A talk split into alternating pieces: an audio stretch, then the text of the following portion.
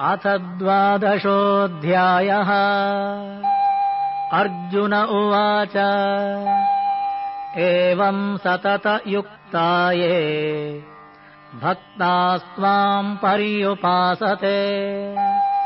ये चाप्यक्षरमव्यक्तम् तेषाम् के योगवित्तमाः। श्रीभगवानुवाच मय्यावेश्यमनो ये माम् नित्ययुक्ता उपासते। श्रद्धया परयोपेताः। ते मे युक्ततमामताः। ये त्वक्षरमनिर्देश्यम्। अव्यक्तम् पर्युपासते। सर्वत्र गमचिन्त्यम् च कूटस्थमचलम् ध्रुवम् सन्नियम्येन्द्रियग्रामम् सर्वत्र समबुद्धयः।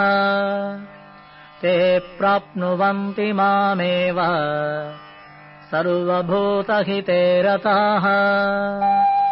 क्लेशोऽधिकतरस्तेषाम्। अव्यक्तासक्तचेतसा अव्यक्ता हि गतिर्दुःखम्। देहवद्भिरवाप्यते। ये तु सर्वाणि कर्माणि। मयि सन्न्यस्य मत्पराः। अनन्येनैव योगेन। माम् ध्यायन्त उपासते। तेषामहम् समुद्धर्त मृत्युसंसारसागरात् भवामि न चिरात्पार्थ मय्यावेशितचेतसा। मय्येव मन आधत्स्व मयि बुद्धिम् निवेशय। निवसिष्यसि मय्येव अत वूर्ध्वम् न संशयः। अथ चित्तम् समाधातुम् न शक्नोषि मयि स्थिरम्।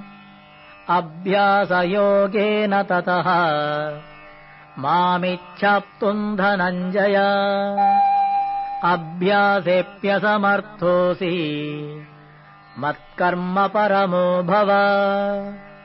मदर्थमपि कर्माणि कुर्वन् सिद्धिमवाप्स्यसि अथैतदप्यशक्तोऽसि। कर्तुम् मद्योगमाश्रितः। सर्वकर्मफलत्यागम्। ततः कुरु यतात्ममा श्रेयो हि ज्ञानमभ्यासात्। ज्ञानाध्यानम् विशिष्यते। ध्यानात् कर्मफलत्यागः त्यागाच्छान्तिरनन्तरम् अद्वेष्टा सर्वभूतानाम् मैत्रः करुण एव च निर्ममो निरहङ्कारः समदुःखसुखक्षमी सन्तुष्टः सततम् योगी यतात्मा दृढनिश्चयः मय्यर्पितमनो बुद्धिः। यो मद्भक्तः स मे प्रियः। यस्मान्नो द्विजते लोकः।